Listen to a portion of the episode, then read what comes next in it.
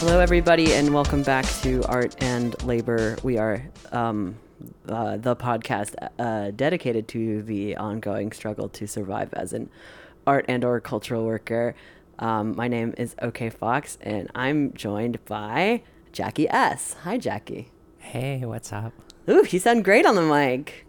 Wow, yeah, I, I haven't like heard myself in a mic like this in a really maybe ever. I don't know. Have you really have you been on the radio before? Well, I did like a few times when I was like uh, I don't know, like 20 years ago or something like that. But Wow. No, not not really.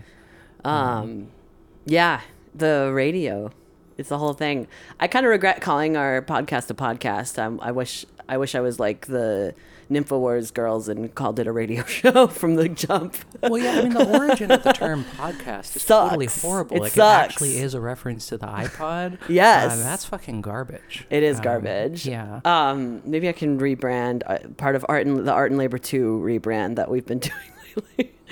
um, but it's so great to have you here. Um, thanks for coming to my house. Um, I'm glad to join you on this Zooncast. Zune guest, yes, we are reviving the Zune baby.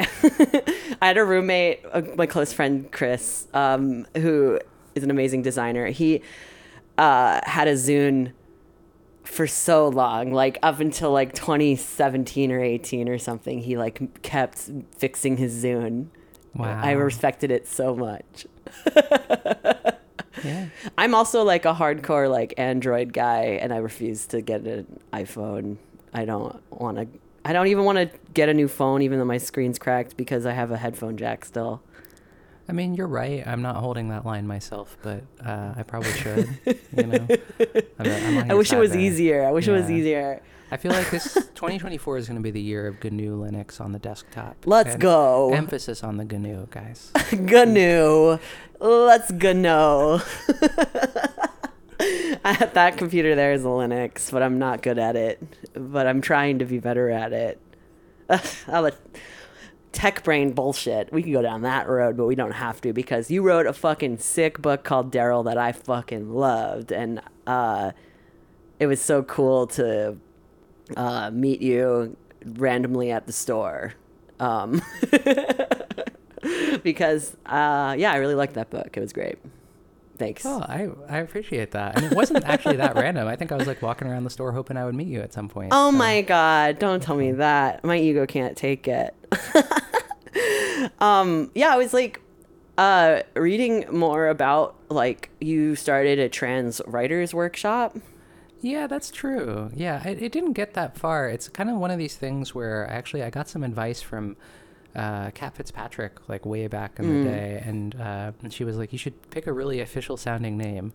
It'll pay off later." And so, because we were, it was just like it was like me and Zach Ozma, Julian Schendelman, Jay Bearhat, uh, a few Ah. more people. Mia Byrne was around the Bay Area at that time, and Jay I think was making the best zines at that time, like um, Gay Apathy, Right. Boy Who Travels. I don't know if you met, you might have seen some of those. Um I'm definitely familiar, but really th- that stuff didn't per- permeate the East Coast as much. But I know it's I know it's very well known. Yeah, yeah, yeah. Um, but yeah, I was very I I only I traveled to LA one time in 2012 and that was like one of my only times on the west coast in that era. I went more recently I went like a couple months ago and had a really great time, but I mean, there's a lot of LAs too. Like, I feel like if I went there, like, But I I've never been I to the Bay Area. Yeah, like I would basically just be like at, at Venice, like Muscle Beach, and I Oh. probably wouldn't see any of the rest of the city. that'd be really fun. Um, That would be sick. I, I I had a very robust LA trip where I saw many many neighborhoods of LA during that trip, and like also Pasadena and also Vegas, and uh, so I I did get around, but I, I mean, still have never that's been. where they like the Big Bang Theory takes place. Oh yeah, So- really. I had to visit my guys. I had to see Yeah. Bazinga and all the spots you're supposed to say Bazinga traditionally. I- to me, that's everywhere. everywhere. Bazinga. This is, uh, you know, also moonlights as a uh, Bazinga uh, fan cast. So, um, no, I fucking, I don't know. I, I went to the um, Huntington Gardens and I it was the most beautiful um, fucking botanical gardens I've ever seen. I felt like I was seeing like a new gamut of color when I was there. It was wild. Amazing. Um, but I so I like now I'm west now I'm like at not as a, much of a West Coast hater as I was in previous years. Did you get into the music scene there at all? Like they have this band like the Peppers. What's the? Oh yeah, oh yeah, the Peppers, my guys. You mean uh, Anthony, my boy, and Yeah, and yeah, yeah, Flea, yeah. my other boy. yeah, yeah, yeah. yeah, yeah. You know, me and Flea, we we you know have a history. Well, no, I wish, dude. He is hot. they all kind of are. I guess Flea's hottest though, my opinion. um, no, I did. I did go to um, non. I had a show at Non Plus Ultra and um, felt really at home there because I I was part of Silent Barn for a long time and I felt like I was at West Coast Silent Barn and I was like, oh my god, things are still happening.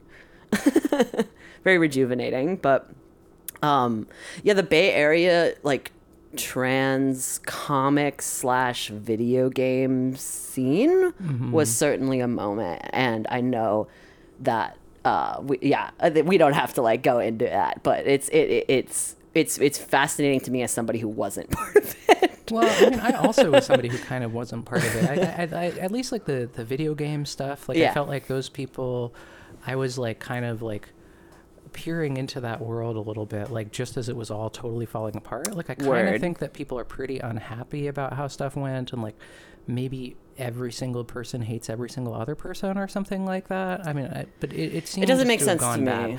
Yeah. Um, Yeah, but that's uh, sorry, that's a total fucking bummer. But also another bummer is you wrote Darryl during COVID, right?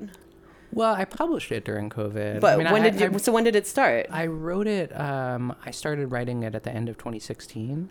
Oh, and, wow. Like basically over the next like six months or so, I kind of like got to the first draft, and then I would just kind of like kick it around. Like there were a long, long time where I was like thinking I wasn't going to publish it or publish it under a pseudonym, and about like once a year, I tended to rewrite it. Um, right.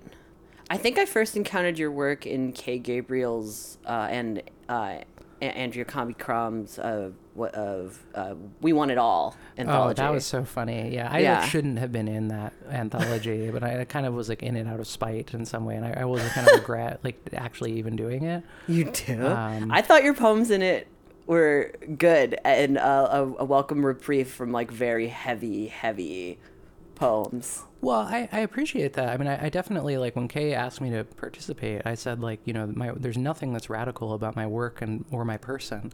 Um, my poetry isn't radical; it's sentimental, and uh, and I guess like unless you're like one of these people that believes that like just sort of like being a transsexual is itself such an important political act that maybe it's radical. Like some people think I'm radical for existing or something, but I don't really think that. Like I kind of think that if I, I if I want to be radical, I got to do radical, um, and. Uh, you know, to be clear on this mic, I'm not doing shit right now, so I'm not I'm not here to front at all. Um, but but anyway, but I, it was this weird situation um, where I, I think I was just like really frustrated by the like by trans politics in my world, and I was like, okay, I guess radical just means nothing at all. Fuck it, like have have have a few poems of mine in that case.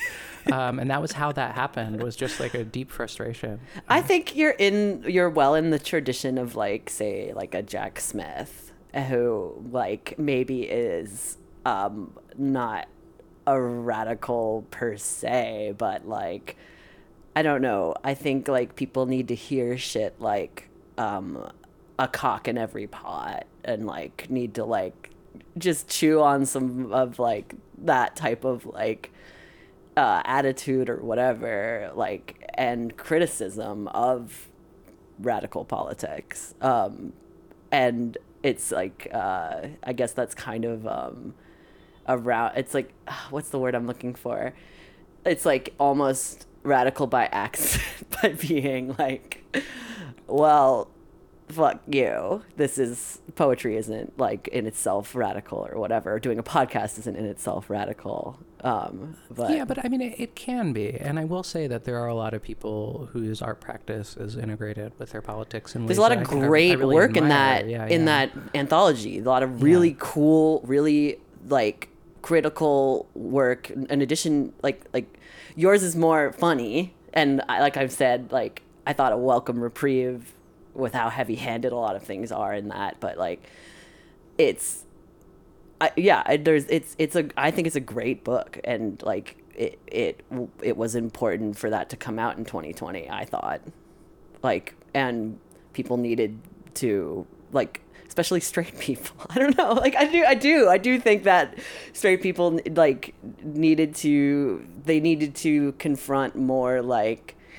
um trans poetry and I think like trans poetry is like taking over the and trans books are taking over like the literary world and it's not a world that I claim to fucking understand but I see similar stuff happening in comics which I am more a part of and do understand more and I think it's good um, because I'm a trans supremacist but otherwise like I mean, I guess I think like I mean one of my favorite comics artists working right now is Katie Lane, and so For that's sure. like something that I could say is, is happening. I I don't know really what's going on in comics world. I, I really I enjoy having like a kind of like a passivity with my when it comes to my taste in, in comics. Like people hand me stuff and I read it. Um, and I don't have like a very directed taste or a lot of opinions.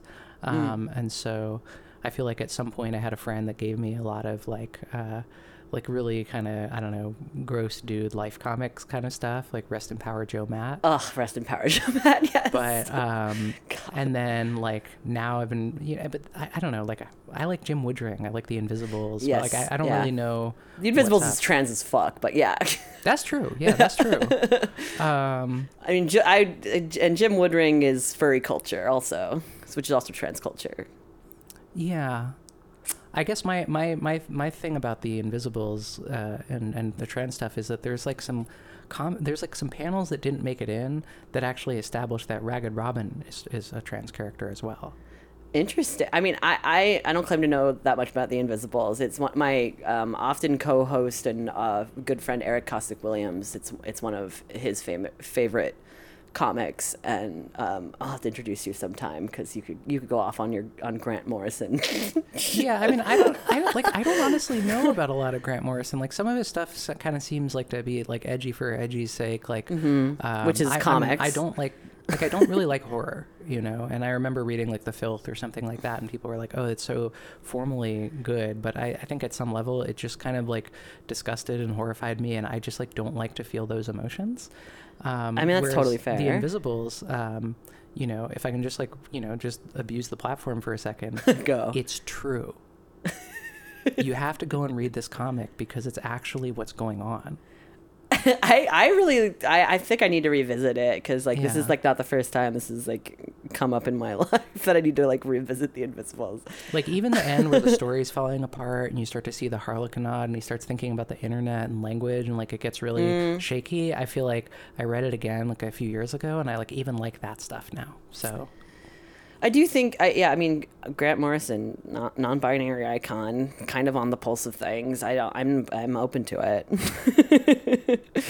but I mean, I guess, yeah. So the tr- trans poetry anthology that came out in 2020, and then Darryl came out in 2021, and it was really, really well received. And um, like, I, I don't like it. It, it, it. It's just awesome to me that I, I I can recommend it to people and it's like so easy to read too, like in like the kind of diary format and the quick chapters. Like like I don't I like like I'm functionally illiterate because I like comic books. Like I, I mostly read like I, I'm like addicted to pictures and images. So like I I have to like I like when I'm reading fiction I prefer comics and I do read theory and not and history and stuff, but like it's like I'm not like I'm really not in the like I don't know anything about novels. I don't know anything about shit.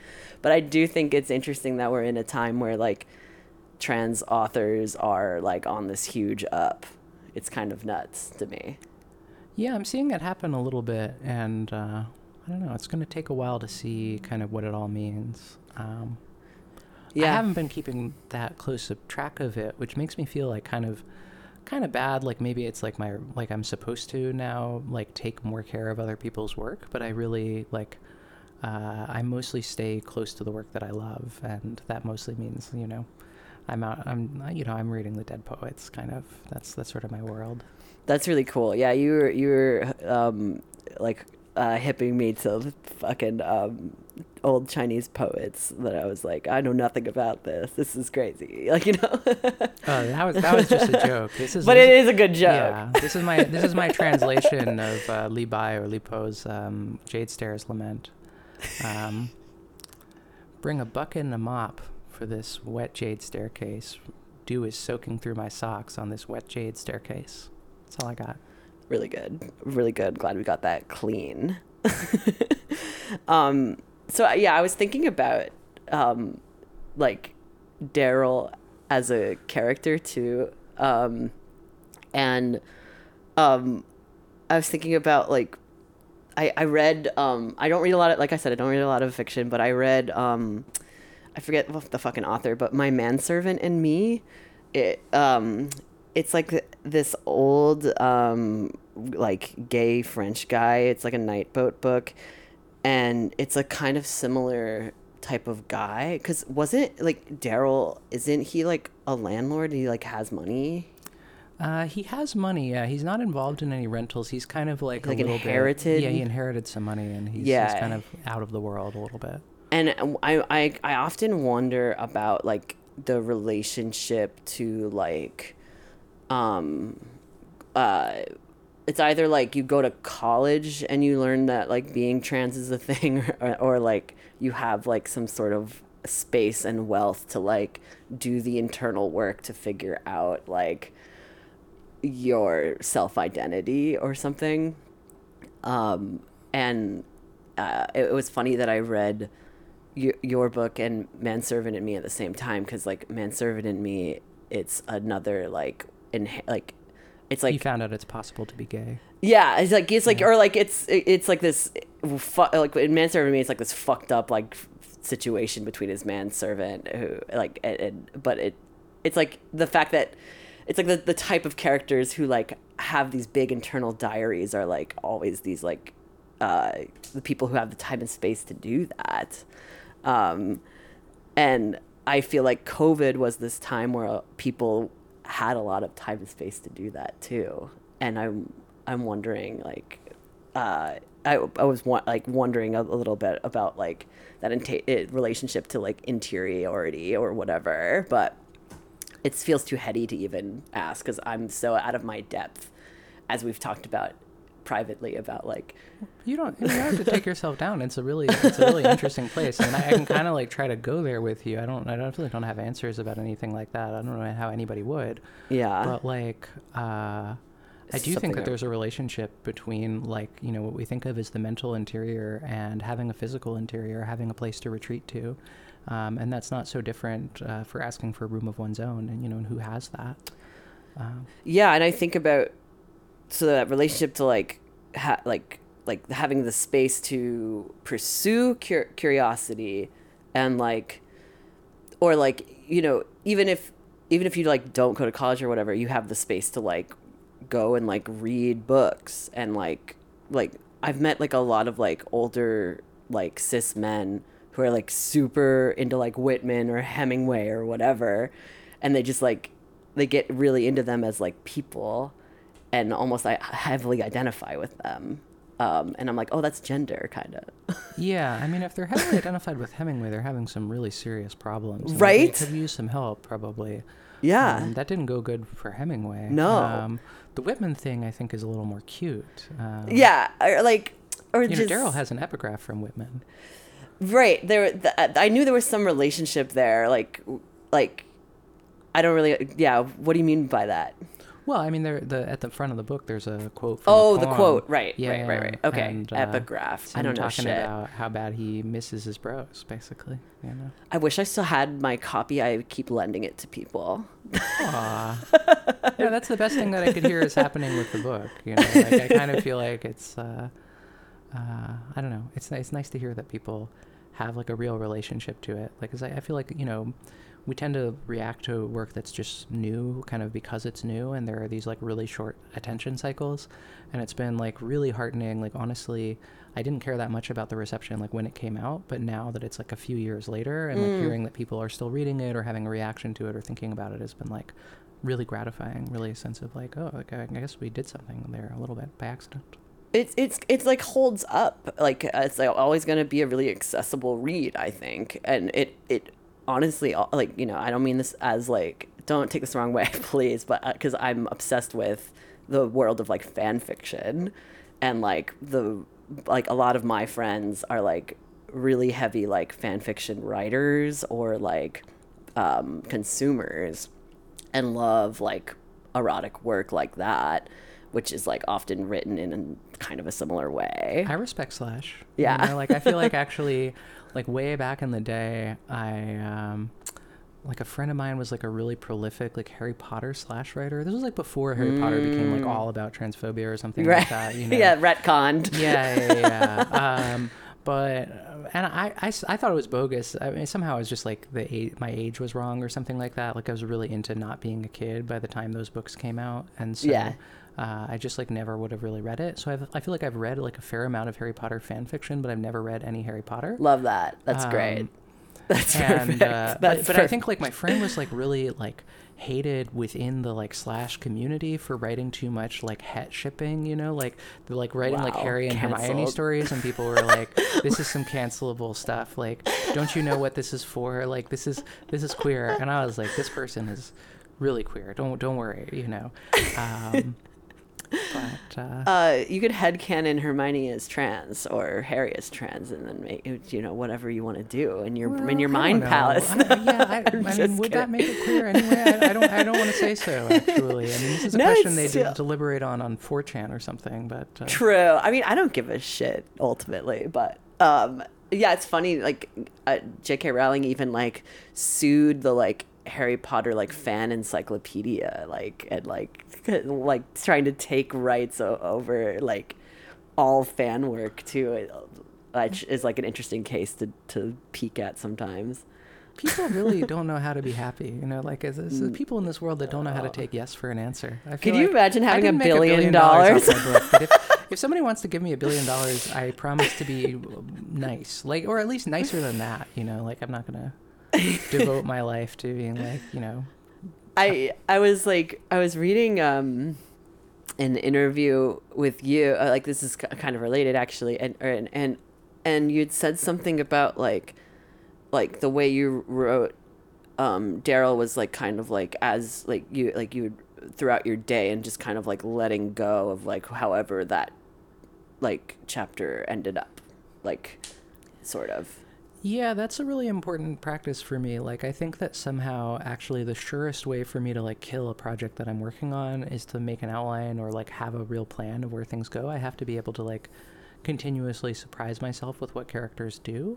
Mm-hmm. Um, and I'm not sure this is like a good idea, you know, in the sense that I'm not super productive as a writer. Mm-hmm. Um, and I am like looking at, you know, like I'm watching, you know, like as you say, like there's like this like literary, transliterary takeover or something like that. And I feel like actually I'm probably going to be one of the people that gets left behind by that because I just like am not like chasing the moment and like keeping myself in circulation and like gotta get something out today, gotta get something out tomorrow. And like I completely respect the people that are on that hustle.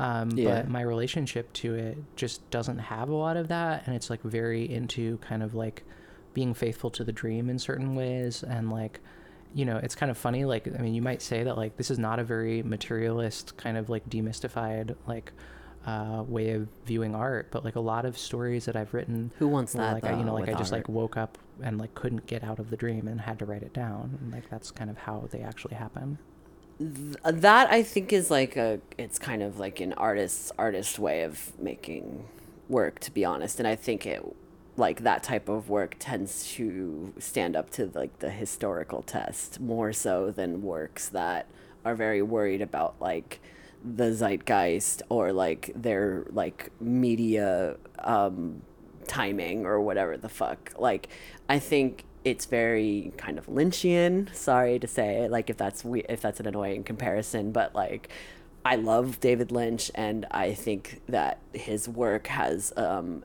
a, a lot of like spontaneity in it. Like, you know, they had these like scripts for Twin Peaks, and then they had this like random set dresser who was accidentally in a shot, and then they changed the whole fucking.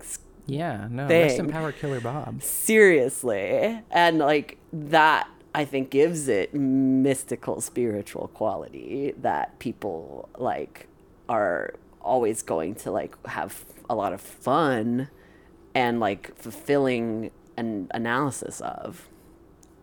Yeah, I, I also like. I love the way that he embraces overacting. Like, I think a lot about uh, Windom Earle in the second season of Twin Peaks as like a character I kind of love on screen. Which one is she? Uh, uh, Wyndham is uh, he's like the sort of the Oh, villain he- in the second part of the of season two. oh, He's like the, the he's always using disguises and uh, you know he's so a- good. But he was like he was not a television actor and he was like a Mm. Shakespearean and like he doesn't really have a lot of other TV and film roles and he just ridiculously overacts Yes. everything. No, it Um, stands out. Yeah, yeah, yeah, and it makes him feel like kind of like a uh, Batman villain. Did I just fuck up the No, no, no. record? Okay. You're good. Um, yeah, it just makes him feel like a I don't know, like a comic book villain or something like that, like completely out of place in that script. You know, we're all love's fools, more or less. You know that kind of thing. And that's just I can't quite do his voice, but uh, No, th- it's it's distinctive and it's bold and like it's um it's uh unique. And like that is like much more interesting than being part of like a a milieu or a moment that's like gonna get like talked about as like a bullet points of like oh here was this moment where there was like a bunch of work that was really similar and had like these like really muddy like uh you know mass market book covers that all came out at the same time or whatever like it's fine. And some of and some of it it's not fair that they're getting lumped in in in in like genre or like a, a cultural moment or whatever. But like i think uh it's more fulfilling to like yeah like give your art voice what it needs. And it's nice to be in a position to be able to do that. Um and yeah that that's like the dream honestly yeah, you know, it's weird. I, I like when I look back at Darryl, I actually see some stuff in it that is too topical and kind of annoys me. Like I feel like I like mentioned 4chan or something in that book, and uh, now I think that like I would be very happy to forget that. Um, Like Yeah. I think there were, there are definitely moments in the book where I think I'm like responding a little too much to the moment or to whatever anxieties I had. I mean, when I wrote it, I was living uh, in Eugene, Oregon, and uh, like Trump had just gotten elected, and I was kind of like a little, you know, I was like relatively early in my transition, and I was like nobody looked like me in that town, and Mm. uh, we started to have all these problems with like. Uh, I don't know, like neo Nazis like tagged up the local bar. talk about fucking oregon as a state Yeah, yeah, yeah. I mean, that is the that that is the history there, and I remember being really disturbed because also like the locals didn't often know that history. Like I told them about um, uh, what is his name, um, uh, Brian Mock and Hattie Hattie Mae. um, god Cohen, um, you know, and that they were like we largely remember them through the work of the Lesbian Avengers, I think, to, to memorialize them. But they were, uh, you know, a disabled gay man and a black lesbian who were living together, and they were firebombed by neo Nazis, and this was in the early 1990s um, in Salem, Oregon. And I feel like that's a that's a piece of history where like what really scared me was In the our thought lifetime. that like it's in our lifetime, but also like even like you know young queer people like didn't, didn't know that story Mm. um, and it's like not exactly clear of like how you want to memorialize that or how you want to respond to that but like there was often this kind of like self-concept of like well you know like we're kind of like a liberal college town which is true and Mhm. uh, you know our state mostly elects democrats which is true but there's this other current uh, underneath it uh, Yeah, there's a lot of like um stuff like that that I think like I I I, I sometimes sh- like you know I, I I understand like the kind of sentiment of like um like people like like or it's like the meme of like uh uh like getting called out for something and then having the band-aid say like I'm queer or I'm I'm disabled or whatever. Um so I, so I get are we going to solve the cancel culture problem Oh right yeah, now? we're gonna fucking sue it. no, it's I, gone too far I all I'm saying, all I'm saying is like it. it, it, it I, I, you know, I I've lived in this neighborhood for for ten years, and and um, seeing like waves of people come in who are like like you know decked out in like lefty like signaling sort of like like look and gear and like um and who just know nothing about where they just moved to or, or like whatever like or like I, I- that like it it it, I it can be born knowing, so I No, mean, I, I do really it's- appreciate that you like, because I've seen you actually try to tell people uh, a lot of these stories. it's like and it's also like a game recognized game thing. It's like i was that person once and it's like um I, I I wish that more people had the kind of wherewithal to like seek that history out and also like that i wish that there was more resources to provide that history which like or like i don't know. I think it's like like it's cool to be able to inject that more like when we're like talking about our artwork. So i don't know. I just appreciate taking the, the time to tell that history of oregon. You were Yeah, just on it, the mic just now. It, it matters. Um, and I mean, I'm sure probably most people listening to this are East Coast, but um, yeah. you know, this, the stories are everywhere. Um, yeah yeah i mean it just yeah it it it just ground like reminds me of like yeah being here and like there's like a neo-nazi history right here in this neighborhood like that's very similar and like people I, don't, don't really support know those guys. I'm against the, pretty much everything. You know, me do, too, so dude. I, just, I, I did feel like I could. I, I thought I was gonna really like hold back my opinions today, just so that I could. Be We're gonna find the German Bund and we're gonna f- get them out of here. we're gonna find the that there's like a neo-Nazi guy who's still like I think is still alive and lives in Forest Hills, and people like know where he lives and stuff. It's like pretty fucked. Wow, It's pretty fucked. Forest Hills of all places. That's that's bizarre. I mean, it's yeah. Well, I don't. I, actually, I don't want to. I don't want to speculate on which neighborhood would be the best for a Nazi to live in. I, I actually have some ideas about that, but they're kind of low key everywhere, which is really scary and fucked. But um, they are fucking off to Florida more and more, which is is uh, very nice um, to like see see it get better. Honestly, over the years. um, yeah, I, I don't know. I mean, I got people in Florida. You know. Oh, I feel bad for Florida. down there, and uh, for sure. so I it's it sucks for Florida for sure, and I and I've said this on the podcast before, and I and I still mean it every time I say it. Um, I think that the people of Florida who want to escape Florida have a historic right to New York, whether it's for climate change reasons or you're queer. I think they have they should ha- be given like full uh, integration into New York City, like as a sanctuary city from from Florida. like Wow. that, like I, I do think that because it's yeah that's that stuff is totally dire. Um, but I mean, I think there have always been links of comedy between uh, Miami and the Catskills. Miami and the Catskills, interesting. Uh, is well, the Catskills has a, does have a comedy scene. I do know that there's a lot of like weird old heads who have like a theater there, right?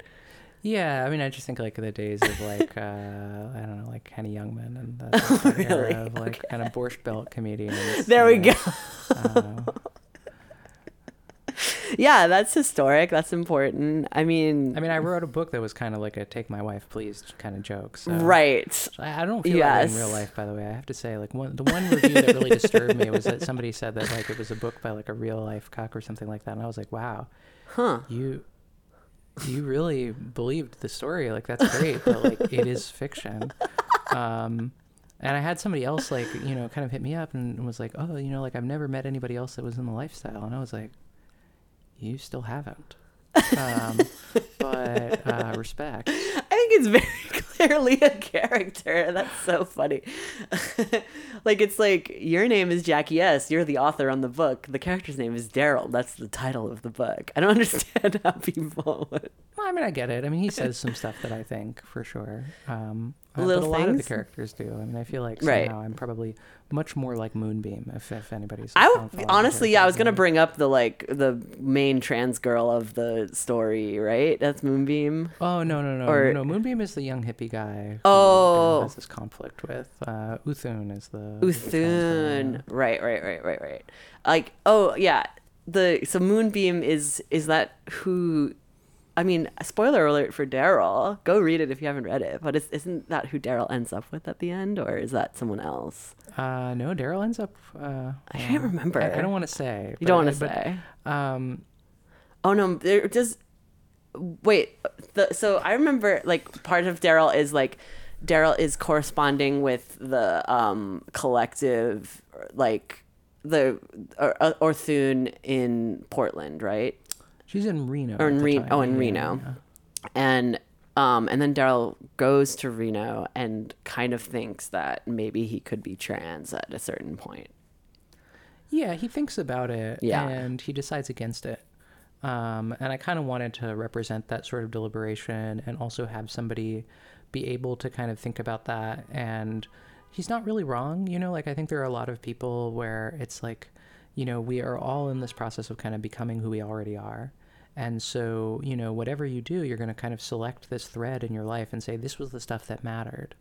Um, and so I think if Darryl was to, you know, if Darryl was a real guy and he turned around tomorrow and he said, told you that he was trans, you'd be like, sounds about right. Seems like your life's kind of going to hell, but like maybe you should like work on some other stuff at the same time. But like, sure, you know, like Right. seems like maybe you'd be happier that way. I don't know. But also, he could not, and that wouldn't particularly be sad either. Um, I, I often call when I describing the novel a will he won't she transition uh, story or like deliberation or like like something like that like uh, what like because it's because yeah me reading reading it throughout was was like what way is Darryl gonna land type of thing That's interesting. like, I, I, I know a lot of people had that reaction. And I, I kind of wanted that to be like a pretty minor thread in the story. I mean, like he has a lot of uh, well I think I'm just an, an who you can be, and egoist it's like one of the ways, one of one of the the many kind of possible lives that he kind of tries on. No, for sure. There's a, a lot of things that stick out in the story, but like me reading it as a trans person was like that definitely stuck out to me. Was like the the deliberation of that because yeah, and it and it make and it makes me real reevaluate like my uh, journey or whatever, and like the conclusions that I come to or whatever. Um, so it's fun, kind of ref- reflective, uh, like I don't know. It's immersive. It's very cool. It's very like character study, and um, it's it's interesting to try to, um, yeah, in, inhabit the like super in, internal space of some of like like somebody else, like who, like could maybe also be thinking about these things. Like I feel like I sometimes take an anthropological approach to like like people in my neighborhood or whatever where I'm like like I'll walk down the street and and there'll be somebody who passes me who's dressed really similar as me who I can tell is queer. And then another person will pass by who's also dressed really similarly as me and the other person who I can tell is not. Wow. but it's like how do I what what is that judgment I'm making?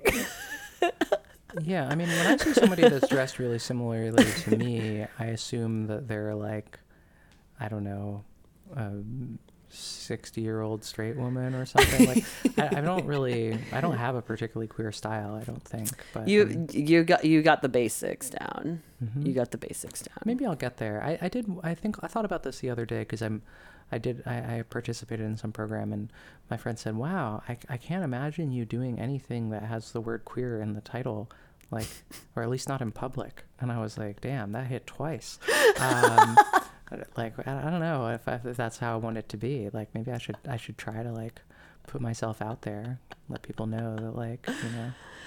Yeah, I I mean I I yeah, I I don't know. I've I've I'm like a kind of similar mind as you where I don't like to be like um like put in a particular identity box and like marketed that way or something like um I, I I've always felt like I- I'm just uh, I'm just me and I've always been this way or whatever but um it's it is yeah I don't know No, I, I, want to be marketed to really aggressively. I'm ready to wear some rainbow ricks. I would love that.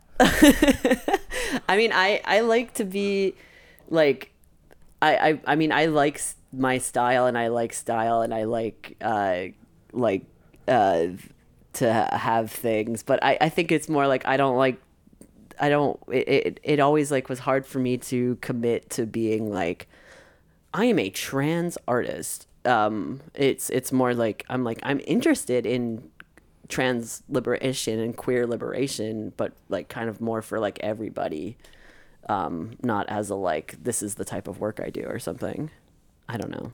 Well, I mean, I do think that there is a little bit of tension in being a trans artist because I do think that trans is a like a self-erasing category. Um, for the most part, you know, like they're like most people who are trans have spent a fair amount of time kind of trying to look less trans. You know, that there's a way where I'm like, you know, because I could have stopped at the beginning and not done anything physical and just sort of asked for recognition of my identity and my intention and these are my name this is my name these are my pronouns or something like that. And i could have had like a more kind of like i don't know uh just like a more challenging embodiment you know like i know and or i could have been a person who's like i want you to like have to think about what pronouns you use when you talk to me or something like that. And i know a lot of people that are into that kind of gender fucky kind of approach. Yeah. Actually, one of the first trans people I met was like this, and you know, um, changed pronouns all the time, and was like really into um, kind of like uh, uh, the the dispute about the whether black should have a capital B, and would write it Whoa. like capital B slash lowercase b black, and was was really into this idea that like, um, you know, like really surfacing the conflicts in language. Yeah. And so like nobody kind of really gets to feel like they're getting it right. Um, and uh, you know, I can now flatten this out and say they, but actually I probably would have said he at sometimes and she at other times. That's Um, really it's bold and brave and and cool, honestly, to to be that like it's it's like a it's a confrontation like every time you have to fucking talk to somebody. Yeah, and I I love people like that, but I also am so utterly not doing that. Like it doesn't Right. really make me feel good to to deal with that, and I felt like I sort of was like constantly subjected to that for a few years, or subjecting myself to it, or uh, I don't know how to how to really put that. But I really have found a lot of relief on the other side of it. So when I think about being like a trans artist or something like that, Yeah. it's really a little bit uh, doubtful to me like you know how much do i want to talk about being trans in public or in what spaces like it's not a secret Yeah. um, but I, I wonder about like what that's going to mean for that category especially as we get like more of a critical mass of like you know people who transitioned really young and so they like, they really live lives where they don't have to talk about it in the same way It's Um, yeah, it's true. It's it's yeah. uh, As I don't know, I, am- I am like yeah millennial time, and I also started hormones like eight years ago, and kind of went this very like gradual way. I don't really have like a real name. Um, like I go by like like initials that don't really make sense, but um it's i'm i i don't feel like uh, yeah equipped to, to be like a super like trans spokesperson. I'm also kind it's of like short a, for okey doke? Okie doke yeah. It's kind of fun. That's that is fun. Uh it's fun. I do like that.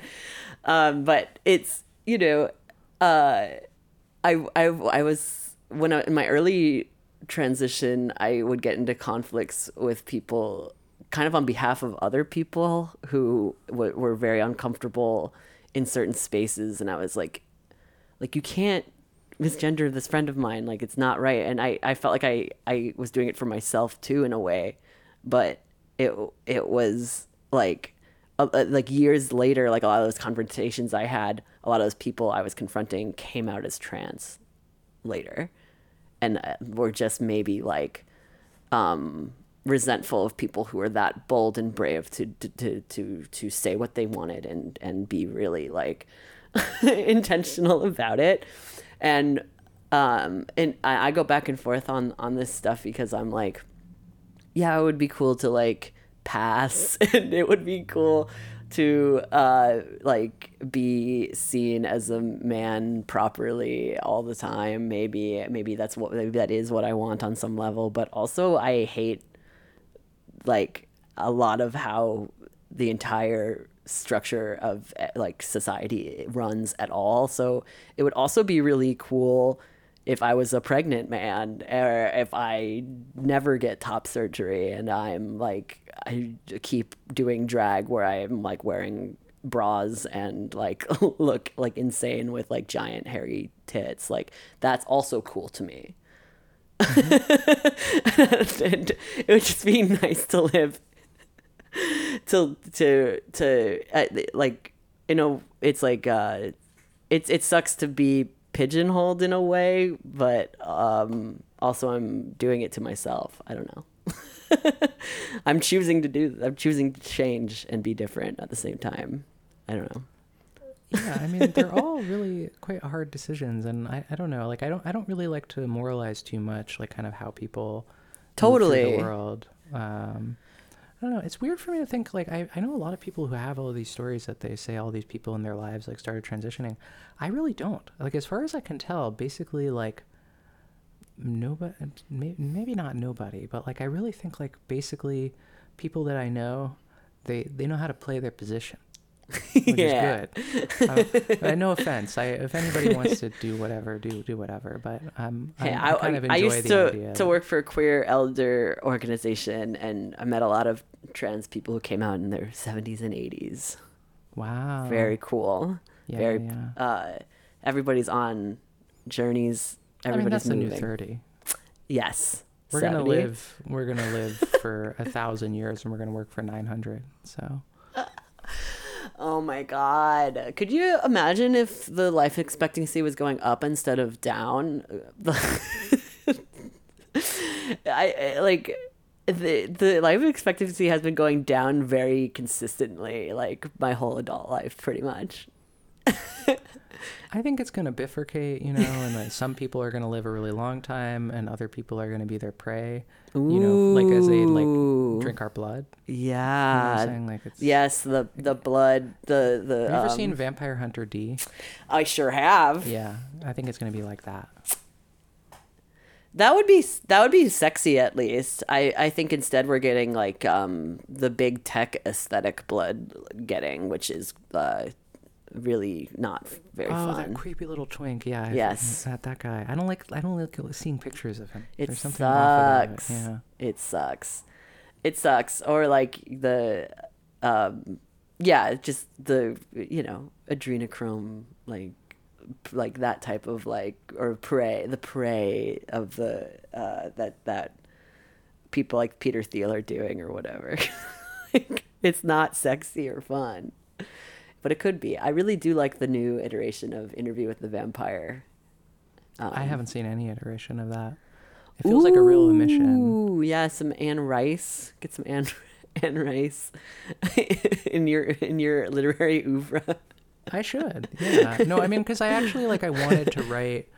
I don't know. I like I have like a a book that I finished that includes like a potentially immortal character that is probably from the the 17th century, but I but I realized I was like I don't know enough about vampires. And I realized at some point that like my vampire is a Protestant, and like that's already kind of difficult. Yeah, Um, pro- a Protestant vampire. yeah, it's a very Catholic aesthetic. Yeah. somehow, right? But, uh, I mean, they can they can be devilish or they can be Catholic, but I don't I don't think that there's that many, you know, yeah, I'm trying to Protestant think of any. like capitalist vampires. um, Very interesting. I I watched um Nick Cage uh, in Vampire's Kiss recently for the first time, and that's kind of a um it's like a New York '90s office worker vampire okay. tale. Very cool. Yeah. Um, There's a whole thing about Nick Cage. I never quite understood it. I haven't seen him in that many movies. Like I saw him in Mandy or something. Um, he's great and Wild at Heart. David Lynch. I didn't see that. That's a yeah. that's a really good one. I, I I like yeah he like became like a fucking like meme type guy, which like was annoying. Yeah, it was like the Chuck whatever. Norris thing or something, Yeah, yeah. he got a little of that. It's just because he's Our like a, generation has to apologize for that. Like Right. Chuck Norris, Yes. Bacon, Narwhal You're right. kind of stuff. Like we did that. look. I don't want to claim responsibility for that. I was a cool kid, but I I I I, ha- I've had a Reddit account, so I, I'm partially responsible, I guess. Yeah. yeah, no, I mean, I knew we were gonna have to talk at some point about having been cringe and Reddit. Um, Cringe. Oh, I well, I am cringe. Like, like Yeah. there's no denying. I, I say I'm cool, but I, I'm also extremely cringe, um, in a lot of ways. So, but it's, it's more the ways that are, are getting like, um, reevaluated. History has, history has been kind to, you know, the furry, the fanfic writer, the, um, that type of, uh, uh, the anime nerd. History has been very kind to us but we lived through many years of it, you know, similar to the resurgence of comic books now that are it's like literally like the comic book nerds like are our cops or whatever. Fantagraphics is gonna put out a Doug Winger collection. our time will come. There'll be no excuse for the terror. Um, God, I yeah, sorry. I feel like I need to like be really on it and like in interview mode, but um I'm getting um to the point of the podcast where um yeah, I do just want to kind of talk talk shit about like being online or whatever. Um, I mean, I know how to use the internet. you sure do. Um you know, you're off Twitter now, but you are very active on Bluesky, where you like to to uh, post about um, cooking. Yeah, yeah. what I are you post my cooking cooking on there. Um, I've, I'm trying to post jokes on there a little bit too. Oh, yeah, I don't- I yes. know, No, your like, I- jokes are- I've been, I've been posting. You're you're a good pun person. like you indulge you indulge in some very kind of um, old school charming style jokes. I will say. Well, thanks. I don't know. I've been posting music on Instagram and and posting on on Bluesky, and it's, it seems fine. I mean, it's I look at Twitter occasionally, and it makes me really sad. Um, Hmm. So I'm not sure what to say about that. That hasn't been said a thousand times, but you know, it it was. It was a place that meant something to me, you know. Like it wasn't just even that I had an audience there, but I made friends there. Yes. and uh, it was a place where you know conversations unfolded out of that that mattered to me, and you know, I don't, Yeah, I had. I don't think anything was going to replace it, to be honest. I I think you're right. Um, I mean, I did have a a similar um, funeral for Tumblr. I felt like like that was my spot, and that's Hmm, like where yeah, that yeah, that makes sense. kind of happened for me. Um, because again, I'm I'm addicted to images more than anything else. But, um, I do still I indulge with Twitter because part of me likes feeling insane. So, it's kind of my one of my little vices, I guess, to to go on Twitter and to to see what all the fucking freak blue checks on there are up to. But also, like, a lot of my friends are still posting on there too. So we're all enabling each other, I think. Hmm. Um, and Bluesky just isn't as fast. It doesn't give me that, um, doesn't give me that, you know, the brain juice fast enough or whatever. Um, but what, what, like, what got you into like posting more music on Instagram?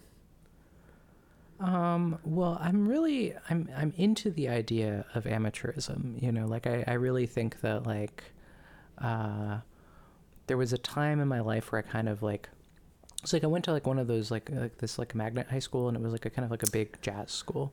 a lot of music people came through this school and like a lot of them are like pros now. Right. And at the time, I remember just feeling like, okay, well, I'm, I'm not, you know, I'm not like on these people's level. So I, I should, you know, I, and I really kind of like let go of music in a way. mm-hmm. And I think that, you know, but I would quietly kind of like, I like, I would play the piano for myself or something like that. Or like there was one in the room or something, I would play it. But I didn't like get a lot better at it and just have kind of been screwing around. And now it's weird to think that like, oh, like those people were pros and I'm not, and I'm not going to become one. Um, but you know, I've been playing this instrument for 30 years. Like, why not just you know mess around with it? And I actually enjoy like you know there was like once more of a culture of uh, just kind of like open sessions. You know, often playing like jazz standards or just grooving on something. Like, remember at some point I like walked over to my friend's place who was like I don't know kind of coming down from something and I was just like we should play uh, Sanders creator has a master plan for like the entire day and we just did um, this guy came over with a guitar and was just I don't know, it was like a good it was a good time.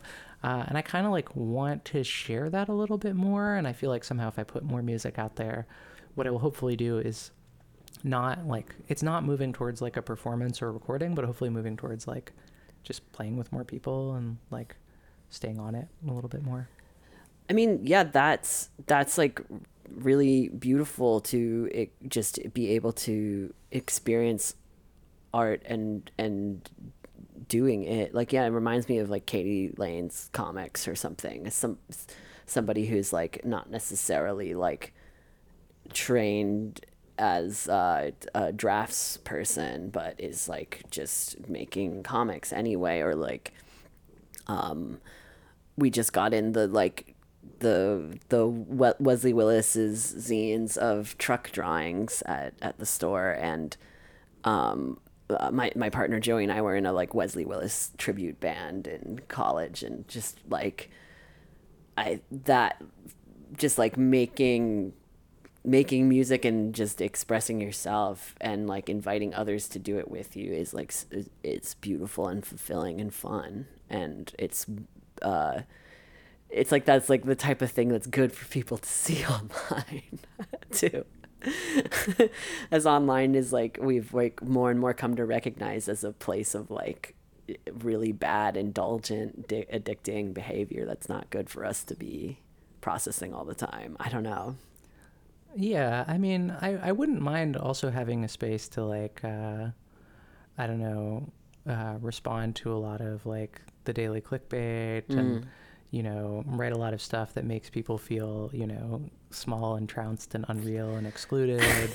um, kind of talk about my like, you know, coked out inner circle. You know, like we're really on to something. Like we have the best plug. Um, cool. yeah.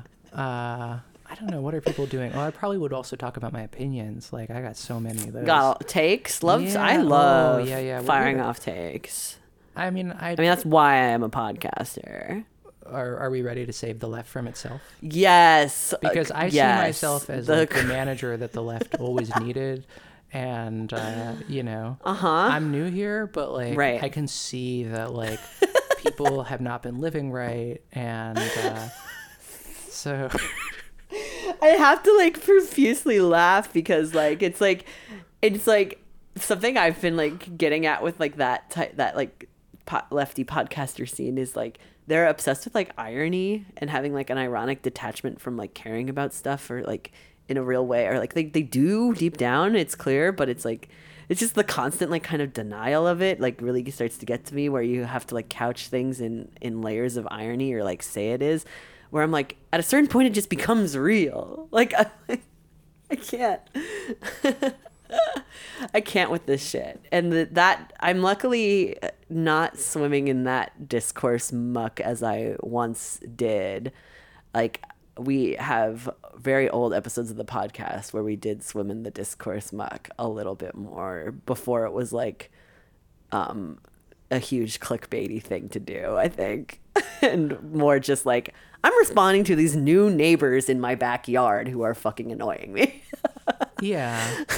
I mean, like, honestly, I don't know anymore what's going on. Like, I'm almost 40. I, I just, like, I think uh. that, like, my priorities have really changed in some way. And I, I, I, I actually don't understand what people are saying quite a lot of the time. Like yeah. I did learn about like the different dances that you can do in Fortnite. Word. And I had to say game recognize gamer. There's new Fortnite dances every season. They have a new season. That's crazy. See, I'm still on the Orange Justice. I don't even know what that one is, but yeah. Well, I'll send you like a gift of Thanos doing it. It's okay. like snapping, kind of like it's kind of voguey. Um, oh, cool. I can I get down with that. Fuck, I'm. If I ever do the know. nightlife, I'm gonna like learn the dance so that I can get out there and be like doing that to jungle or whatever. Well, I love to boogie. I love the nightlife. That's like been a, a nice, real indulgence for me to participate in. And then Twitter and like going on Twitter and giving myself brain damage feels quaint by comparison. yeah, I wonder how I would do in the nightlife. I, I really, um, I don't know that I will stay up that late. Um, and uh, music wise, I'm always like looking for a bit of a tilt from where people are at. Like, Mm. you know, all this, all this about jungle. What about what happened to acid house? I want to hear some 303s. I want to hear the sweep and the squelch of it, you know, and uh, you know, Wow. people don't people don't make the music I like. You really know? are gra- grandma coded. there was this like uh there was a, like a series that was I think that maybe it was like Compost Records that was putting them out that was called like uh, Future Sounds of Jazz. Mm. And like I would say Future Sounds of Jazz like volume like 3 through 7 were just incredible. Um everything that Compost Records was doing around like 2000 or early 2000s, I really want to get back to this kind of like uh this sound of like uh, I don't know, like German jazz house that was going on, like often out of like Cologne. I, I think that peop I will say I think people are music nerds and are really into like weird jazz stuff and I think that there is like an incorporation of like um psychedelic like uh insane music that that, that like it's like uh incorporated into the history of jungle and uh and house and jungle are not that honestly dissimilar in in certain ways but like the problem is um the conditions that uh, music makers live under more and more um people do not have like similarly we were talking about like the interiority to figure out their identity people do not have the the physical space and the uh, the money to uh, record and have physical instruments. And I saw this happen throughout the music scene in, in Bushwick for many, many years. We went from like having like pretty robust like five piece bands. Like I, I went to SUNY Purchase. I went. I know a lot of jazz freaks. I know a lot of jazz freaks, freaks, freaks who were who had like five piece, six piece bands. Like they would tour and and do stuff, but like there's no you cannot make a living doing that type of work anymore because you have to pay out six people in addition to like like doing all the extra work of recording all of that extra stuff. Well, I mean, I think this is one of the reasons why I've often felt like New York is not the place where art happens. It's a place where art is brought to market. Word. Um, and that, like, you know, when I think about, like, you know, like, I like, um, like, I met this guy, Zach Phillips, who's got a couple of bands, Fievel Is Glauque, Blanche, Blanche, Blanche, uh, Geppetto Solutions, etc. And, like, they're great, but they're, they come out of the Brattleboro scene. And that same Brattleboro scene that gave us, like, um, Chris Weisman, King Tuff, or uh, Ruth Garbus. Ruth Garbus actually just dropped a record uh, called Alive People, and I think that's like the best music that exists. Like her previous album, Kleinmeister, I think when I got that album, I listened to it every day for a month. That's aw- I'm gonna look all this up. I mean, I, I the recent jazz group I got into, they're called Eucalyptus, and they're based in Toronto. They're Ethiopian jazz, and there's an Ethiopian jazz club in Toronto that's like very active and um, does really well. Is Um, Drake at all involved in this? the Because I'm just thinking, like, if, if I had Ethiopian jazz with the Six God himself, the six god, god. There's I, I, Flatbush um, has an a pretty active jazz scene that that people are still holding it down. Um, my my good friend Jeff Tobias, you know, lives in the neighborhood, does really good jazz um, stuff, and like um, like Topo's put out one of um, like a, t- a tape with him and um, Japanese jazz musician who's like really famous, and I'm forgetting his name. Shiroshi. Oh fuck, what's his first name? Can't remember. Um, there's weird experimental jazz guys crawling around, and I um, want to hang out with these people. Like, I yeah. really don't know them, and like, I think above all, I just want to say that like, I'm okay. I can play this stuff in the real book a little bit, and like, just jam? Like, just for the one time, like, it would just would feel really good to. Like, I, I never get to play with a drummer. That sucks. I really want to play with a drummer. Yeah, I mean, it's like you're right that like New York is the place where like music comes to market, or like like, but that also happens in London, and that also happens in um, uh, L.A. too, and like, uh, but like there are people holding it down everywhere. There are like weird little clubs that have weird little scenes of people who just like are still doing these art forms and there's historical preservation of places like the Apollo where that there's always going to be this like robust history um uh, but and and and places to perform it but you know it's not you know it's not all it, it, there was i do think that it, there Putting was the plaque on the corner where Biggie wrote "Give me the loot." it's it is kind of yeah the historicizing things like is like it sucks that it's it's it's we don't live in a, a culture where like it's it's easier to have a bunch of like physical instruments and it gets harder and harder to do that and and but what's what I do like about jungle and like the the new um, wave of uh, freaks making weird DJ music, like weird fuck, like fucking like experimental, um, copyrighted, like like like just like fucked up stuff. Uh, is like there. It's like the children really like just finding a way to have a a cohere a kind of coherent culture and scene despite many many uh, like obstacles prevent trying to prevent them from doing so. So that, that's what i like about like bootleg culture in general. And uh what i like about uh the all the kids doing breakcore is i guess what they call it now. Well, I, I wonder if I can put, put something out there, like, which is that if you want, like, a kind of like a little bit of a playlist DJ, because I don't know how to mix things at all, I don't have the gear, whatever, but I do have a lot of MP3s. if you want to book me at your party, yeah book me as DJ Hard Brex. hard Brex. Yeah. Um, you know, we got a few different styles that we could do, but you know, mostly it's a lot of styles that uh, they could change up, you know, and you should actually just trust me to like kind of move the vibe. Um, i would love that yeah. And honestly, When I think about breakcore though, like I think about like Venetian snares. Did you ever listen to that stuff? It's so Yeah. harsh. yeah people like i don't know i I'm against it. It was, it was just like it felt mean. It was like kind of like horror movies or something. um there's a lot of horror involves like the like the you know especially in new york new york loves horror new yeah, york these people are wrong. I mean, I'm. I'm sorry to say, like that's like I, I thought I was gonna hold back my opinions. I keep saying that. but, like, do the uh, takes fire no, them I, off I'm sorry. It's just like, uh, do you want bad things to happen?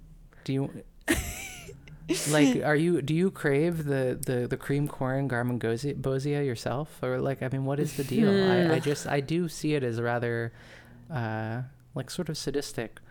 Um, I think that in the in in like the wrong hands, it's sadistic. I, there's like certain like uh like uh like threads of like maybe the power violence scene or like the harsh noise scene that I think gets into this place where like I think I think horror I find horror very cathartic sometimes. I don't I can't quite get into like um a lot of like like certain like like the Saw franchise I think is like I can't like this is just kind of whatever to me or whatever I don't know but like I like I like horror manga I I always really liked it um there's something about things like being black and white and a, a drawing that like I'm able to process things better. I'm very squeamish with blood. Like I faint with like when I get blood work and stuff like that. But to me, the purest manga would be about love, but sadly, no one has ever made one. um, you uh, have not read One Piece because One Piece is only no, all all manga is about love. Like so, all regular manga is about love. But yeah, um, I don't know. I, I I do think that New York is really into Halloween. I think the East Coast in general is really into Halloween.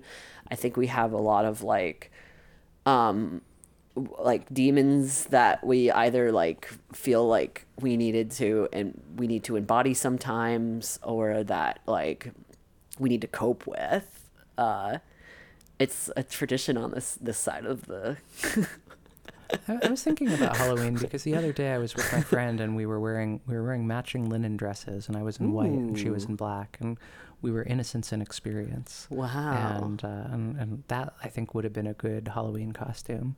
So maybe maybe we'll do something like that, like a kind of a more extreme version of it. Um, That's fun. you know. I yeah, I I I don't know. I I'm just trying to defend like ho- horror as like an influence cuz it does seem like to be some sort of like unifying aesthetic that that's been happening that I, I think is nice. It, it brings people into a, a, a scene that Yeah, it brings people together fine. in a room and then it locks the door. you know, and then things go go really haywire. I I I, I don't mind.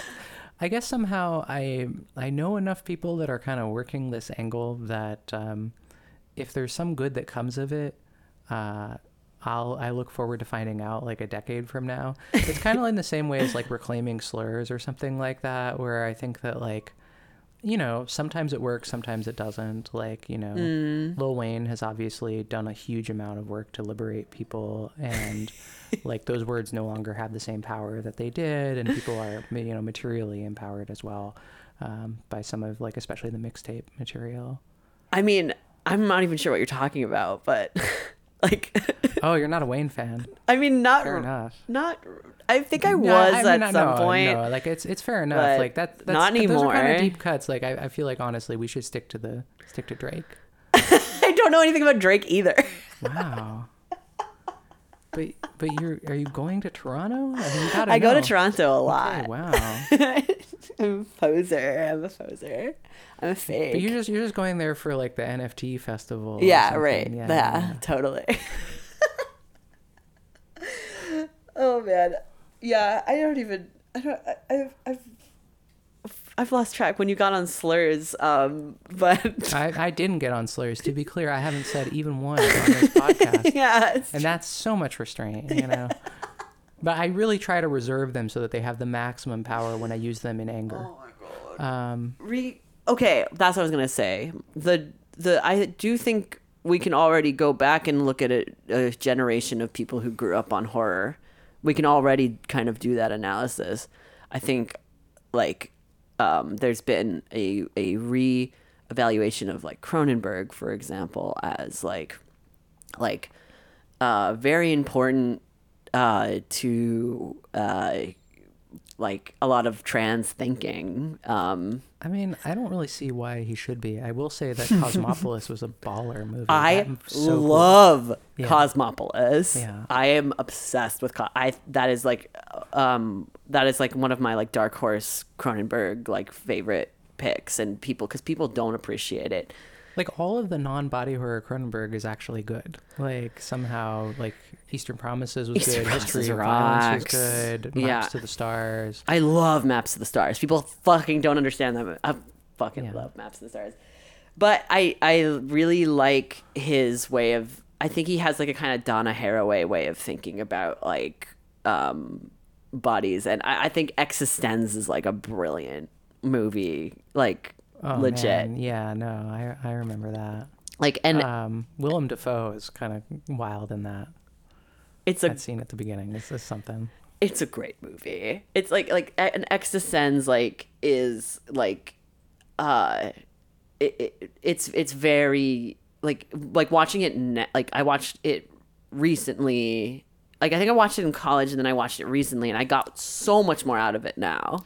What did you make of the ending? I remember kind of being a little frustrated by the ending, but maybe we shouldn't like spoil it for people. Go watch Existenz. It's a good movie. Yeah.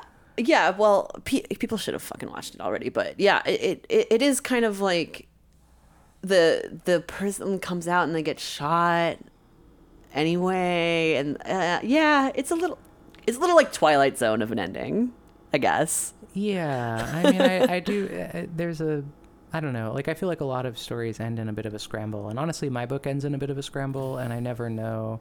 There's something kind of interesting about that. That like almost like every ending is unsatisfying. Um, it's hard to think of a book that truly is satisfying in its ending, and you know. That's really yeah. I mean, that's an astute point. It's hard to end a podcast. Also, for example, We ain't ending this one. We got. We're like, gonna at go. least like two, three more hours to go. Okay, we gotta go. go like really like. We're going back to the girls' chat era, like five hours of just like completely soulless garbage. Or, so, you know, rest in peace. But what the fuck was that? I Um, never got into that shit. I'm sorry. Yeah, no, good. good. I I'm think, like, pure. one of them like went and became like a fascist or I don't know. Probably I don't want to actually tar anybody with that label, but um, they, you know, people people dip into that like uh, f- that fine art Manhattan scene and never get seen again. You know, they just they they're and yeah, God they God bless the them. They get the money. um, what- yeah. what is that story? there, there's like a children's book, like the mixed up files of. Uh, uh, It's like about a museum. no, it's about like a kid who like figures out a way to like sneak into the museum and live there. Ah. um, which actually I think would be a great stunt uh, if somebody could do it. Unfortunately, I don't think that's really how museums work. Well, they do do the night at the museums legit. Like it's not just a movie with Ben Stiller. It's also a thing that they do sometimes, where they have sleepover at the museum. But I mean, like you know, like climbing into the sarcophagus or something with a sleeping Right. bag and just like being like, "I'm the pharaoh now." I live here. yeah, yeah, This is my house. yeah. What? Yeah, I mean, also the dream of like as a kid wanting to live in the mall. I didn't have that one. Oh my God, I didn't- wanted to didn't live in the want to mall. stay in the mall. I wanted to live in the mall so bad. I recently, like, I lived in Thailand for a few months, Oh, and wow. I was like in, bad medical shape when I was there, and it was somehow I um I, I had to get my steps in, you know, like, and I was like I just Mm. like needed to walk for like an hour or two a day because it was like the only exercise I could do, and it was important to be doing something, Mm-hmm. and it was also really hot, Mm-hmm. and so I would actually often end up just like walking around in the cir- in circles in these like Thai malls because they were uh, That's air, air cool. conditioned, and uh, I love them all now. Like it's really Now you're it's really pilled. weird. Yeah, I'm now I'm fully pilled. Yeah, yeah. Um, I went back around. I went like I I as a teenager grew up hanging out at the mall. Lo- loved the mall. Was a mall goth. Straight up was a mall goth, and then was like learned learned about St. Mark's. Started riding trains to go to St. Mark's more regularly and was like this is the real culture the mall is fake or whatever now i'm like completely full circle I mean, the mall might be more real than St. Yes, Mark's. Like, no, yes. no offense to St. Mark's. I, I, I like some of the people that are on on that. Like, and I've had good experiences there. Like, I remember Mm-hmm. I used to go to the, um, like, I basically stopped going to a lot of stuff when COVID started, and I haven't like fully gotten back to it. Like, I used to be a person who like went to poetry readings like all the time, and I would go to the Mm-hmm. Ooh. marathon, and I was like really like a like a endurance like marathon person. I'd like get there at the beginning and leave at the end. And I remember like Philip That's Glass nice. came out and just like shredded for a little while, you know, like just playing arpeggios in that Philip Glass way. And I was like, I would listen to an opera by you about anything, and they, they all sound completely the same. But like the circus one, the Sri Ramakrishna one, I saw like, him at for all of it. Prospect Park once um, do a live score to um, Dracula. yes, Very cool. I, I really, yeah, I mean, that's really what I was attracted to with, you know, with being in, in close proximity with a bunch of fucking artists. That's all I've ever wanted in life is just be close proximity with a bunch of people who I think are doing interesting things do I, that I want to go see and want to go experience. That's all I want in life. And it's like, and then I want that for everybody else too. So then that you naturally drift to for for me you drift to to uh, st- studying historical materialism and Marxism.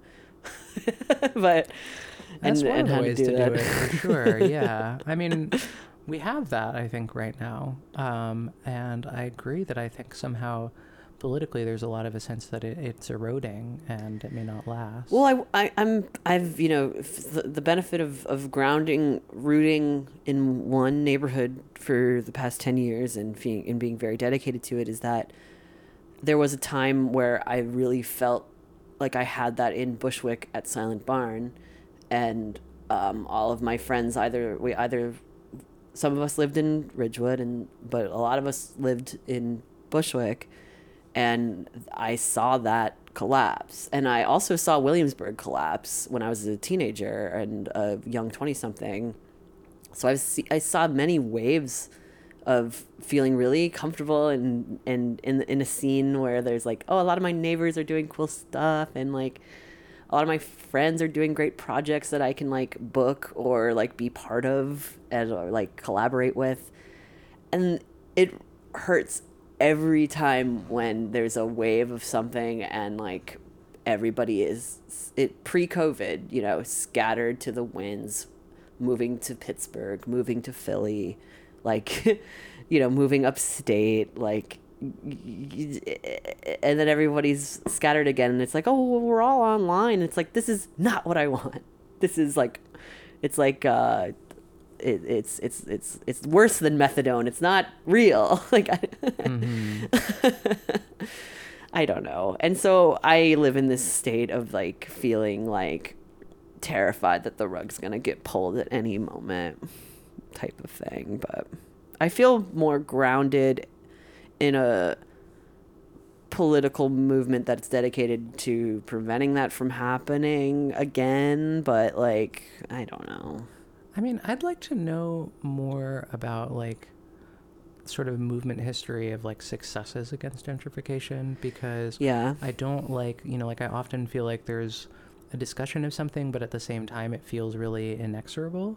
And Yeah. I think that that's like deeply deeply demoralizing and like it would be good to like attach conversations about that to like things that feel concrete or that feel hopeful because like Mm. you know tenant unions actually can work um, yes. and yeah. you know there there's a lot of there's a lot of other things that have happened and like you know that are much more kind of like beat a drum kind of get out in the street forms of activism that you know and, and i just like i want to know what worked uh, and how neighborhoods actually hold on or even if they don't hold on forever like how do they hold on for like another 10 years and maybe deepen Yeah. to the point where like the people begin to get a certain kind of recognition like you know like i know a lot of people that care a lot about like gay art from the 80s or something like that Mm. and they treat like like oh you know like these guys are so deep or something like that and it's like and you know and they lived you know in the, th- in the threat of death and in such desperate conditions and i think like okay yes that's true but like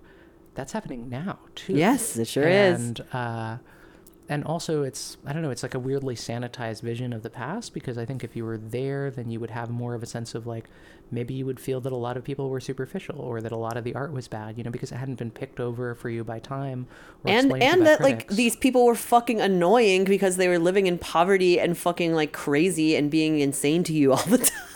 Well I mean, this is why you should get into bay area literature because i do think that the new narrative is like a true testament to people being annoying. Right. Um and like I love Yeah. annoying people. I, I am annoying. I'm so fucking annoying. And like, I can tell that, like, especially my straight friends, like, don't want to hang out with me, which is fine. But like, it, it, it, it's like it, you have to be this annoying and belligerent to like ma- maintain um, an interesting fucking neighborhood. I don't know. I I think like uh, the history of the Lower East Side is like just like one of the best threads to go on, like because the history of org- organi- tenant organizing in the Lower East Side is what won us even the concept of rent control at all like came from that organizing history that got passed down amongst many generations, including a generation that was a really robust, like rainbow style coalition of like immigrants and artists working together to maintain a neighborhood identity uh, and culture. And that maintained longer than Williamsburg did. Williamsburg gentrified before the Lower East Side yeah that's right uh, and and people have a, a hard time uh, understanding that history because that history is not very accessible. And um, I am also a Sarah Schulman apologist. I'm I oh same sarah's cool I think I think Sarah's awesome, and I think that uh, gentrification of the mind is like a really really apt read about like what happened to like the West Village and what happened to Chelsea and what happened like you know. It, and then my West Coast version of that is um, the Steven Arnold documentary.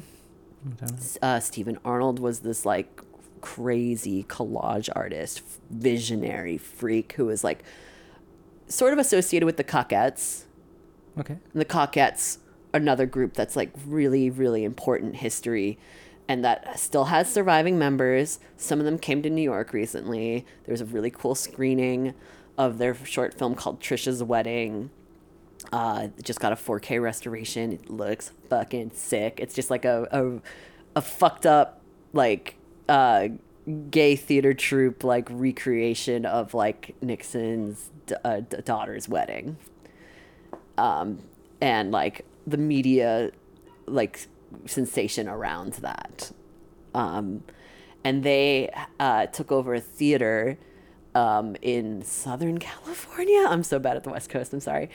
Uh, we can just say it was on Muscle Beach. it's on Muscle Beach. Uh, they took over a Chinese theater, basically. Like they rented it out, like uh, for midnight screenings, and it became a huge cultural phenomenon, huge national level at at a certain point. John Waters and Divine got into it. Divine was involved. Sylvester, Sylvester came from the Cockettes wow. very crazy, crazy, crazy. Like, and these are like the freakiest fucking like commune uh radicals. Like some of them were Leninists. Like, uh, you know, uh, they're all like having sex with each other, polyamorous, like freakos, like.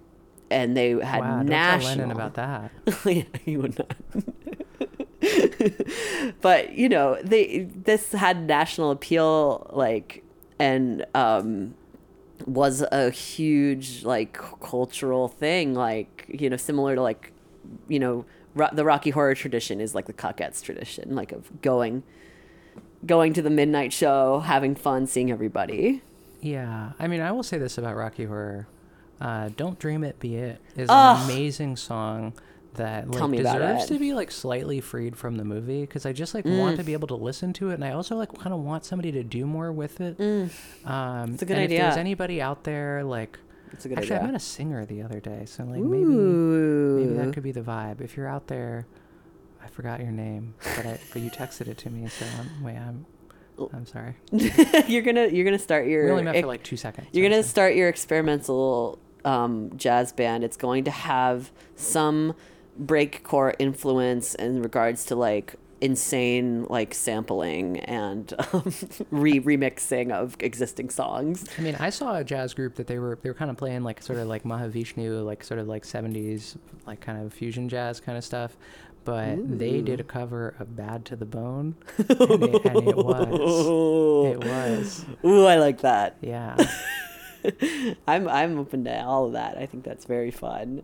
Um, I'm excited for that. I'm the, one of my favorite go-to karaoke songs because a lot of places have it is um, the opening of Rocky Horror, the science fiction, Mm. where it's just like talking about weird theater history the whole time, or like whatever, Yeah. like the Hollywood history.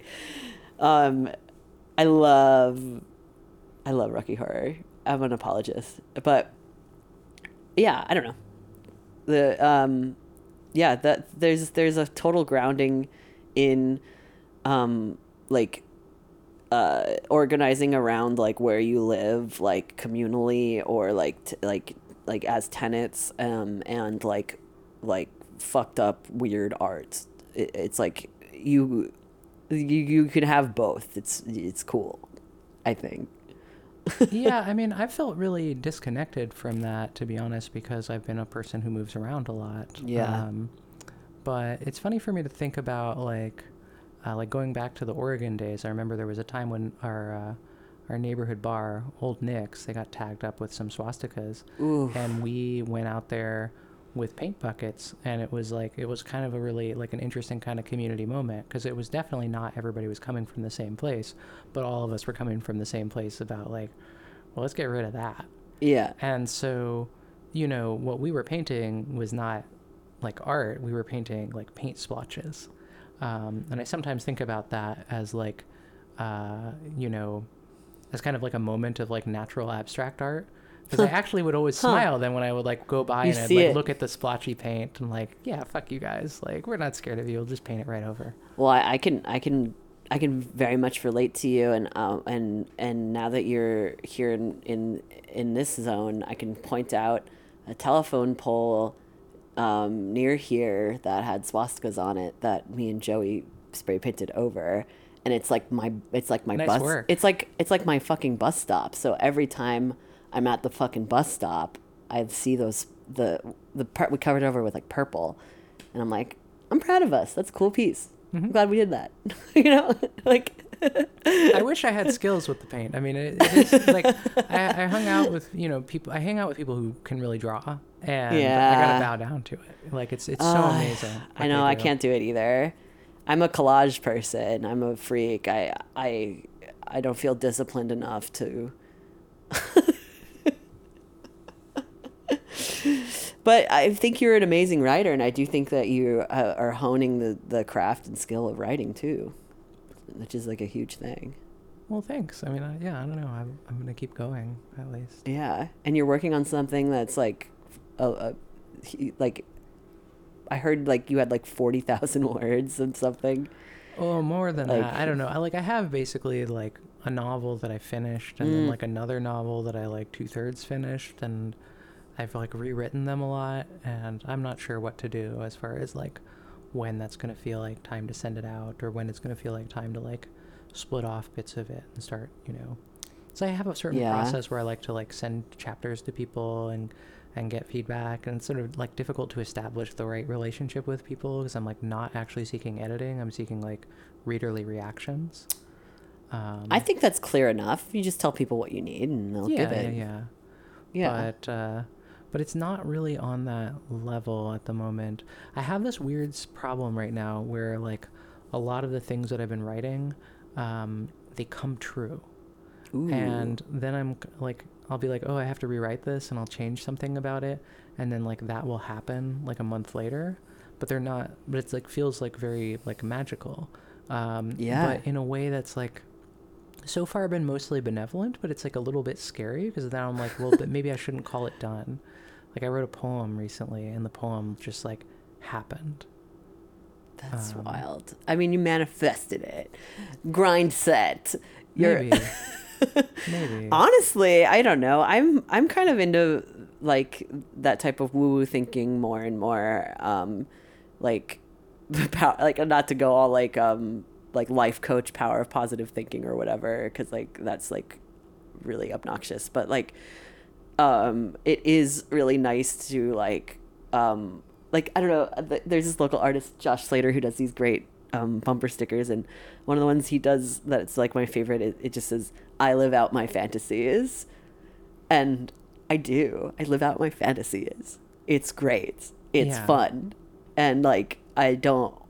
I I I part of like transition that was so powerful for me was like dream it be it i did it i did it. Like and like and and going out and being out in the world as that embodied makes other good things happen because i want it to and i want my desires to be real so i'm going to find a way to do it or whatever. But i can see how you're saying it could be spooky when it's like more like something about the world or something. Yeah, like in this case, it was like a poem that involved like, uh, you know, being abducted by aliens or becoming the the the uh, plate mail knight from the cover of uh, Re- Return to Forever's Romantic Warrior, and like, but then like all that happened, then like the, the, the next day. Like you got abducted by aliens Wait, yeah, basically. Yeah. What? But it was fine. It was fine. I'm back. It's all good. wait we Yeah, can't no, end how are we gonna end the podcast Actually, I gotta hit you with the Men in Black pen. Like, oh um, jackie so good to see you how yeah, are you Yeah, yeah, yeah. Well, uh, respect to my brother Will Smith. Like, he did no wrong. Chris Uh, Rock deserved the I- slap, not because I love this says, take. I love this because take. of what he is. okay yes cool but Yeah. also will smith deserves to be slapped too in that case then Maybe. Yeah. Maybe. I, I Listen, I, I'm not trying to take sides in a fight. I guess I did, but I, I, I feel like I'm I'm now I'm finished taking sides, having done it once. So. I'm definitely pro the slap in general because I just love spectacle and give me more of it. Mm-hmm. um, but oh my god, we must be going for so long. I haven't been. Oh, we we're at a good stopping point. This is Oh, great. okay, yeah, yeah. All right. How, Uh, how how do you feel about um, plugging? You want to plug your Bluesky and plug your Insta? We Um, mentioned. I'll put it in the show notes for sure. Yeah, yeah, yeah, yeah. You can all like follow me there or something. I can. I have like these codes to get on Bluesky too, if you don't. want. But Escape. Me Uh, too. I have. I have like. I have some too. yeah. Yeah. Um. Yeah, what to plug? Let me actually plug this Ruth Garbus album called Alive Cool. People. Great. Uh, it's on Bandcamp. Just dropped the other day. Um, Rap Ferreira just dropped a great project. Um, uh, Asiatic Black Wizard Funk. Uh, wait, wait. Asiatic Black Wizard Lily Funk is the is the, the track in all caps.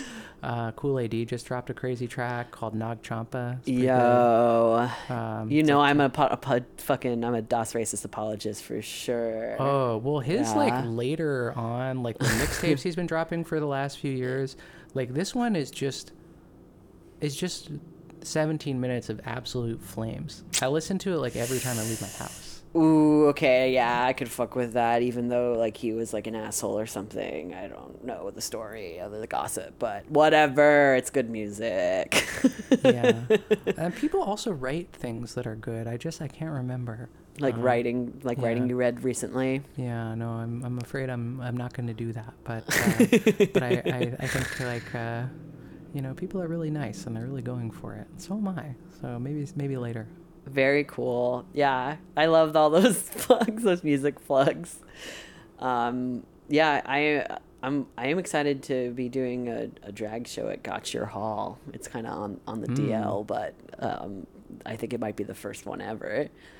Um, and then I'm also really into this group called Hell Tech, who are like uh, kids from New York who are doing really cool work and music, and I'm going to their shows more often now, and they're. I'm gonna go to the Machine Girl Halloween shows. Everybody should go to those. That's gonna be fucking fun. Um, Well, there's a poet who lives around here named Arrow Tallow, whose Mm. poems like um, they post poems on Instagram every single day, basically, and like they're very they're very John Ashbery like, and they're very like there's a lot of quotes from Ashbery. And I, I can't say I like I don't totally understand the practice exactly. Like maybe they're being made through some p- partial cut up or something like that, but it's so beautiful. Um, Mm. I like that. Yeah, like the one that I read today was just like uh, I couldn't believe it. Uh, oh, I bet I. Uh, yeah, you gotta send me that. I'm, I I like that type of. I love collage and cut up. So Yeah. hell yeah! Thank you, Jackie, for doing our weird little show and um, firing off those takes for our. Yeah, thanks for having me. Um, Of course. And uh, you know, this is assisting me. I, I need. I think I need to get canceled so that I can get like a New York Times column or something.